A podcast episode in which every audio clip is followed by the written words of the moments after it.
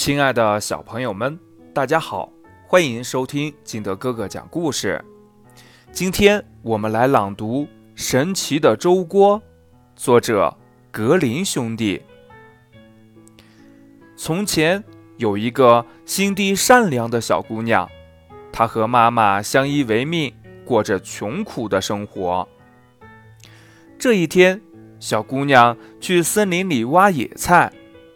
他又累又饿，就坐在一棵树下，难过的哭了起来。突然，他的面前出现了一位慈祥的老婆婆。老婆婆送给小姑娘一口小锅，并对她说：“如果肚子饿了，就说小锅煮吧，锅里。”就会煮出香甜的粥。只要再对着小锅说：“别煮了，小锅。”它就会停下来。小姑娘谢过老婆婆后，高兴地拿着神奇的小锅回家了。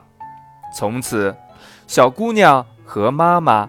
再也不会饿肚子了，他们天天都能喝到香甜的粥。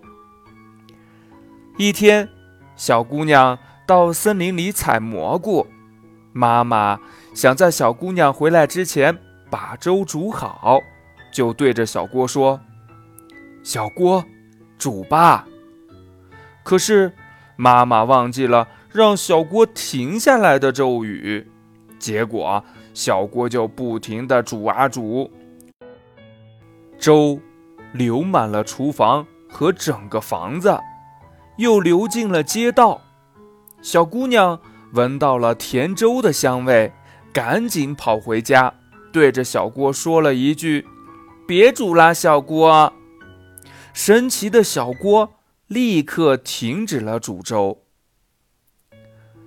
虽然村子里的道路，都被粥糊住了，但是全村的人都吃到了美味的甜粥。